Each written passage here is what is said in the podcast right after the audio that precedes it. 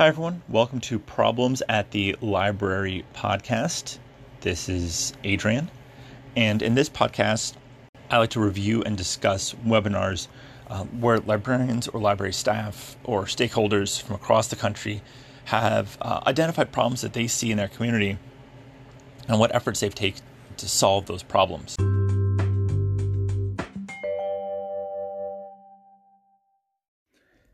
Today's episode is called Socially Distanced, and it comes to us from the Association of College and Research Libraries, ACRL, and their choice webinars.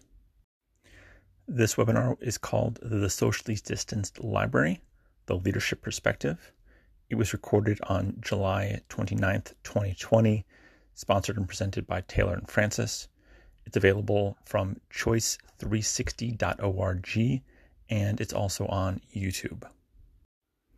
Because this podcast focuses on problems in library collections, we will look at the first part of the webinar. It comes to us from Jennifer Fabbi, Dean of the University Library at California State University, San Marcos.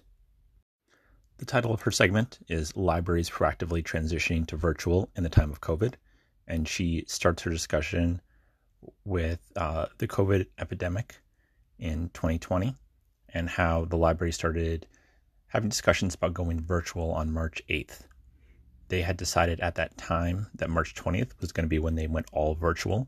However, she notes that everything changed on March 13th when most of the country shut down. Here, they note a number of problems. First off, she noted that uh, they wondered how they could pivot to all virtual starting in the spring semester.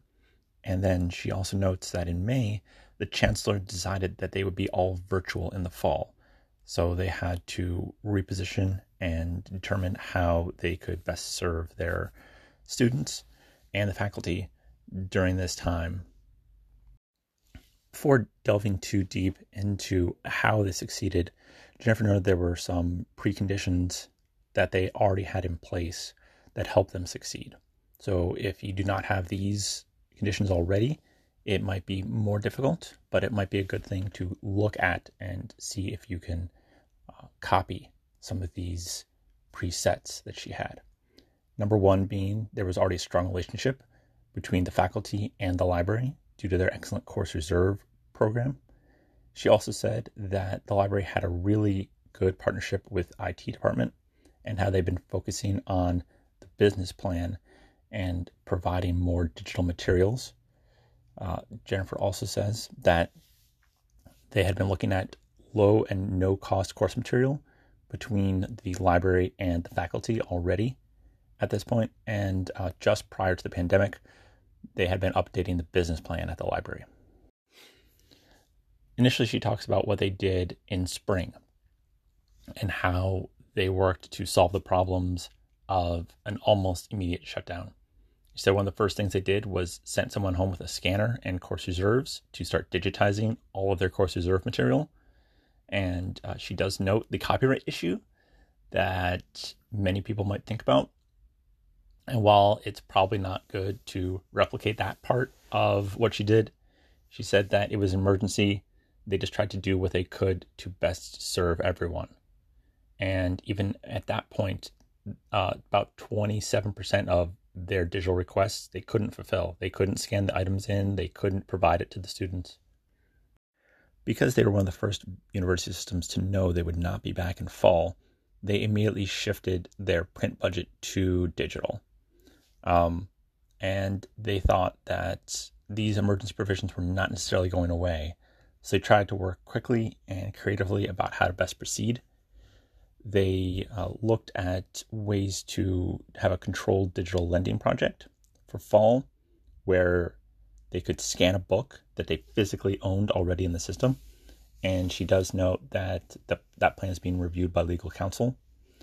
And they've tried to work with the campus bookstore and the big um, providers of textbooks. And although they have not gotten a great response from them, um, they do note that the whole program is based on the one book, one patron. Um, you would check out that book digitally because they physically have it. So they've been working with new relationships like vendors like Overdrive, which Jennifer notes is not really popular in academic circles, but it's very popular with public libraries. And they use this platform to help roll out any kind of controlled digital lending projects that are legally allowed to roll out for the fall. They've also been installing uh, contactless pickup lockers on campus, mailing items to patrons as well. And then Jennifer adds a whole new problem to going on, which are the proposed fall budget cuts. Um, because they're part of the California State University system, the system quickly banded together to send an open letter to vendors saying that everyone in the system will start negotiations at a 10% discount. And this has resulted in discounts on digital platforms, digital buying of systems. And uh, she notes that it really helps to be part of a larger negotiating system. I look at this as something similar to if you are part of the NC Cardinal Consortium here in North Carolina, or uh, your state library is negotiating for digital rights. This is probably something that they have done or can do. The end of the webinar has Jennifer looking at what is and what will remain challenging in the future. One of the first things she talks about is how to best engage with students in an all virtual environment. And while in person, they used to have their libraries open 24 hours a day, seven days a week. That has to shift due to the virtual nature of things. Um, it also has to shift due to how she can staff everyone. And one of the things she says is she has to fight for the idea that just because they're staffed doesn't mean they're overstaffed. She can only hire about half the number of students that she had when they were in person because those students have to work all virtual. That means less shifts are covered. That means less ways to engage with students in programming and orientation and just being on call for reference. She also notes that those copyright restrictions that have been lifted during the summer by vendors have changed. And now there's new copyrights and uh, difficulties for libraries to obtain certain materials. And one of the things she also brings up is looking at continuous fighting for employee well being and checking in with your employees who are working virtually and working digitally. Jennifer finishes her remaining challenges by looking at the employee well being and doing wellness checks with everyone, but also the shift to an all virtual environment in her collections. Whether that's stopping buying print, whether that's relying on other digital vendors, or whether that's digitizing your print material to send to students. There's going to be more emphasis on this platform. There's going to be more emphasis on your partnerships.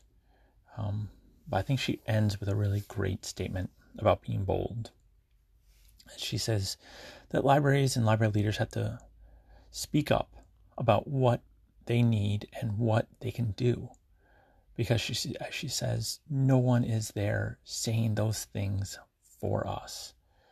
So whether that's partnering with your IT department more, whether that's partnering with your stakeholders, whether those be schools or your faculty, um, and telling them what you can do and what you have, and also what you need from them. Maybe that's telling those digital library vendors you can't pay as much as you want, or telling your stakeholders you need more funding. But you have to be bold and you have to be speaking up for our patrons. And now we're on to the wrap up of episode two looking at Jennifer Fabbi and her presentation of libraries proactively transitioning to virtual in time of COVID. I feel the biggest thing that she brought to us was not only don't be afraid to be bold, but don't be afraid to have partners. Don't be afraid to ask those partners for support at this time. Whether that's talking to IT about needing more digital platforms and need more digital support, whether that's talking to your stakeholders about needing additional funding, or whether that's talking to vendors and telling them that you frankly can't pay for the same amount of stuff that you got before. So they need to find ways to change that dynamic. But above all else, finding ways to still work through these systems and help our patrons, help the people who are relying on us for information and connection to the services that they used to have. Maybe that means that you have um, digital collaborative reference instead of just in person reference. Maybe that means that you're scanning materials for them, or maybe it means you go outside and looking for new relationships with different vendors you didn't have before. But always trying something new and not being afraid to give it a try because these are still uncertain times and we need to do what we can to help our patrons. So I want to thank you all for joining me today and look out for a new episode coming soon.